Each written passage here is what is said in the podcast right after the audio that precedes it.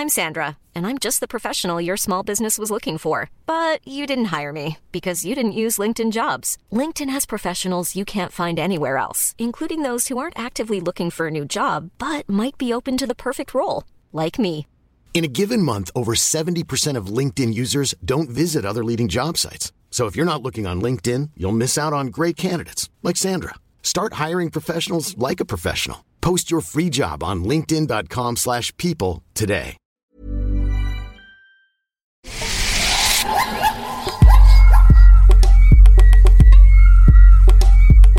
Bienvenue dans Minute Papillon Animal, la série audio qui interroge la place de l'animal en ville, des êtres vivants, petits ou grands, avec lesquels nous partageons notre cité. Pour ce cinquième épisode, on parle des renards dans la métropole parisienne. Une petite soixantaine d'individus y vivent. Entretien et balade dans les bois avec Xavier Japiot, expert naturaliste à la ville de Paris.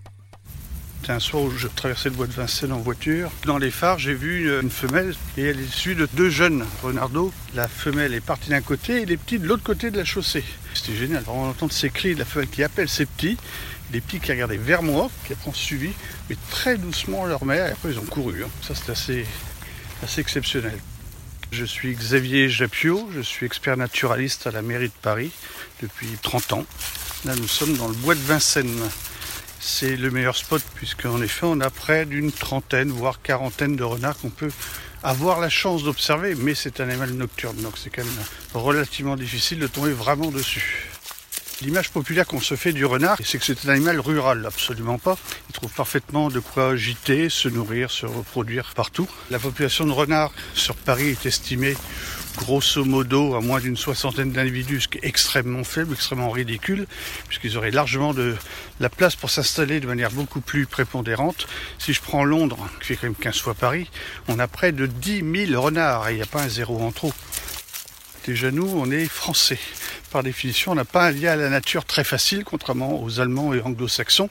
On le voit au quotidien, hein, en termes de respect de l'animal. L'autre chose, c'est que les londoniens nourrissent aussi couramment les renards. Typiquement dans la gamelle qu'on laisse le soir devant le, le pied de sa maison, de son immeuble, le renard va parfaitement euh, s'y adapter et la consommer. Paris est enclavé. Côté ouest, euh, Bois de Boulogne, il y a- le périphérique, mais également la Seine, qui est un véritable mur qui limite le passage avec les populations de renards, avec toutes les forêts environnantes. Et à l'est, on a l'avantage, la voie ou l'inconvénient, je ne sais pas. Euh, le périphérique, c'est une chose, mais surtout, euh, le, bois de Vincennes est très en hauteur au-dessus de la Marne, de la Seine, qui fait que beaucoup de renards ont pu passer par ces biais-là, mais également emprunter les voies ferrées. Dans ces ronciers que peuvent très bien se tapir le renard roux. Il va vraiment sortir lorsque l'humain sera moins présent, donc de nuit, et nos deux bois deviennent énormément des bois canins. C'est un vrai stress pour les renards. La menace que peut rencontrer le renard en ville, c'est la gale sarcoptique, qui est une maladie qui attaque son pelage et ensuite son corps, qui finit par le tuer. C'est notamment les chocs avec les voitures. Ça c'est régulier, notamment avec les jeunes individus qui, comme tous les jeunes, font les fous, même dans les bois. Sinon, nous, à notre niveau humain, on peut être parfois sujet à l'échinococose alvéolaire. C'est un ver plat, un ténia si vous voulez, qui, euh, sous forme d'œuf, va être récupéré par un renard malgré lui lorsqu'il va se nourrir par exemple de fruits mûrs sur lesquels un autre renard infesté a pu déféquer, ou récupérer un, campagnol ou un mulot qui lui-même est infesté par ce ténia. Si on, nous, on ré- on récupère un fruit à portée de- d'un endroit où un renard a déféqué, on peut nous-mêmes s'intoxiquer. Mais on n'a pas de cas pour l'instant recensé à Paris. Eh Ben justement, voilà, une de crotte. Elle est remplie de noyaux de meurises, l'ancêtre sauvage du cerisier. Donc ça prouve que cet animal-là, non seulement adore les cerises ou les meurises, mais en même temps il participe à la dissémination des fruits. Contrairement à une idée reçue, le renard rend énormément de services. Il va limiter les populations de jeunes rats, rarement les rats adultes, c'est quand même beaucoup trop euh, défensif. Et il va euh, parfois en effet prédater certains oiseaux, qu'est son régime alimentaire. Donc ça fait partie aussi du jeu d'accepter pour un milieu urbain comme Paris ce super prédateur, parce qu'il n'y a personne d'autre au-dessus de lui en termes de chaîne alimentaire, à part nous, humains. Tant que sur Paris, il n'y a pas eu de dégâts particuliers liés à cette espèce qui ont été dûment publiés par des scientifiques, il n'y a pas de raison de le classer en nuisible. Je pense que de plus en plus les gens commencent à comprendre que le renard a vraiment son intérêt et fait partie de notre vie, de notre, notre terre. Donc il n'y a pas de raison de le diaboliser et qu'au contraire c'est un vrai joyau sur pattes à observer, même si c'est exceptionnel. Reportage Julie Bossard.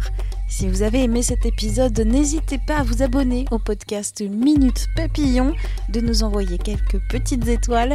Merci et à très vite.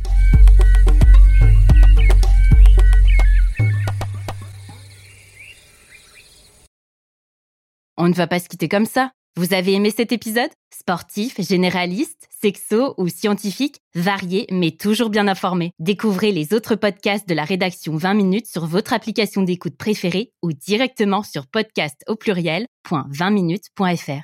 Et merci de nous avoir écoutés.